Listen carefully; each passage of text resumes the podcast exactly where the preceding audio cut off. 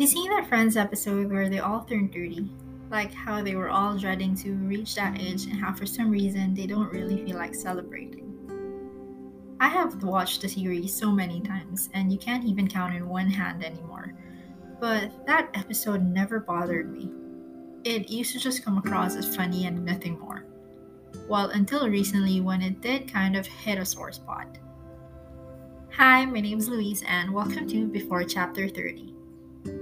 The idea of this podcast struck me when I was having coffee one late afternoon, and it dawned on me that I'm actually 29. I mean, I turned 29 a month ago, but it just hasn't sunk in, and it didn't really feel like it. So, of course, an avalanche of thoughts came rushing with the realization like, what exactly have I achieved for the past 29 years that I'm genuinely happy about? It's one of those days when you think of your life choices over coffee because you suddenly realize that your trial period is almost over. I can think of a few things that I feel like I've achieved, but who am I kidding? With the pandemic being the biggest factor, it is quite disheartening to see most of the things you should have achieved or you should have done slowly slipped away. And then again, you can't let your thoughts eat you. At least that's what a therapist would say. So I tried to contradict it by thinking about it a little deeper. Anyway, I have nothing better to do than to think all day, so no, um, kidding aside, I sort of blame society for the reason why so many people are anxious about turning 30. We have normalized this benchmark that by the time you reach a specific age, there is a corresponding thing that you should have achieved by then.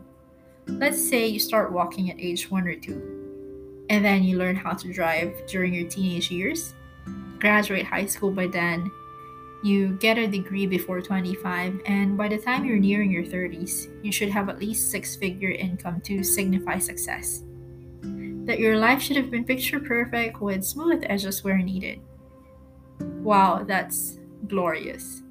Let's be honest, we were all leaning towards that. And who doesn't want it anyway?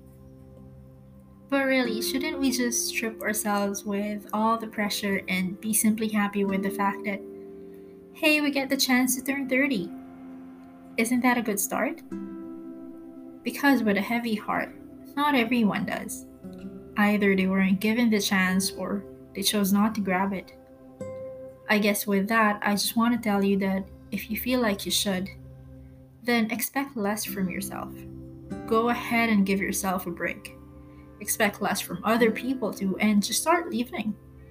You don't have to have a grand achievement or goal. You just have to lead a peaceful life.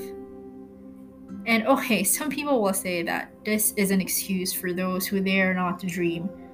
But no, you're very much wrong. We all have dreams. We all can dream. Just because someone else's dream isn't as big as yours doesn't mean that it's not valid to be called an achievement to look forward to. The main goal of this podcast is not really to talk about what it's like to be 30, because I haven't even been there yet, but rather to look back at your life and see it as the achievement itself. That you managed to thrive, be it that you're on your late 20s, or early 30s, regardless of the circumstances. Now, I would say that's something to be proud of. I look forward to doing this and sharing with you guys the ups and downs and real life in general about what turning 30 should at least look like. Maybe far from glitters and sparkles, but definitely a fun adventure to get there. Hopefully, this short intro is able to give you a gist of what journey we will be taking throughout this podcast. So, until next time, bye guys.